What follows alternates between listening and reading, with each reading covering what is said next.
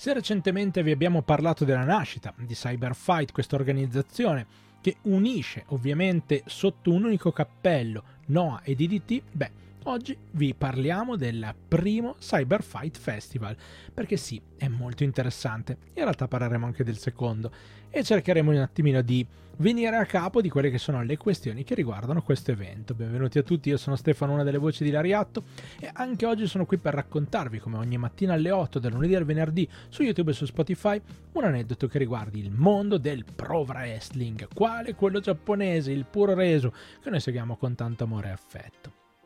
partiamo con la nostra storia di Cyberfight Festival perché il 25 febbraio del 2021 il presidente di Cyberfight, se vi ricordate l'abbiamo nominato Sanshiro Takagi, ma insieme ai vicepresidenti Naomichi Marufuji e Akito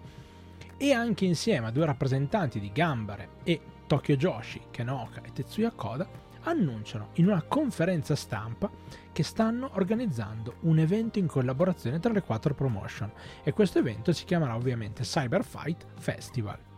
L'evento si è tenuto il 6 giugno del 2021 alla Saitama Super Arena con un pubblico di quasi 5.000 persone, 4.800 stimate. Lo show ha visto tra le altre cose la difesa dei tre titoli principali, il Princess of Princess con Miyu Yamashita che ha mantenuto dall'assalto di Yuka Sakazaki, il KO di Open Weight con Jun Akiyama che ha mantenuto su Arashima e il GHC Heavyweight con Naomichi Marufuji che batte Keiji Muto.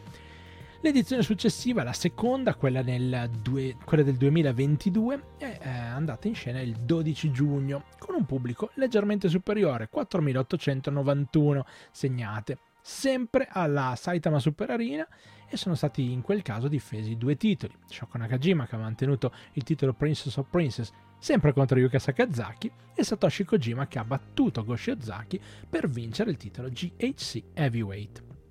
in quell'evento. In realtà cioè, è successa un'altra cosa molto importante e particolare, cioè un lottatore della Noah eh,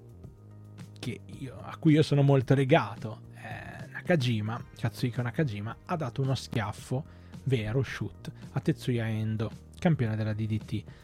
stendendolo, cioè proprio mandandolo KO. E questa storia ovviamente ha portato un po' di problemi, tanto che pare, almeno a più o meno 20 giorni da quello che poteva essere un ideale eh, nuovo momento per fare Cyberfight non è stato annunciato nulla di tutto questo. Chissà, magari si ritornerà a fare questo tipo di eventi, vedremo, lo scopriremo. Rimane quest'ombra incredibile dovuta a quello schiaffo infame di Nakajima, che boh, forse ha tagliato le gambe definitivamente a un'avventura che poteva essere molto interessante.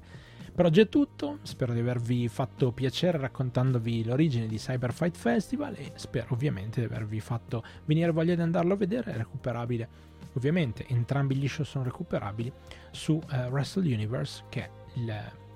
mega eh, servizio network dove poter guardare tutta la DDT, tutta la NOAA, tutta la Tokyo Joshi Pro Wrestling. Andate, guardate,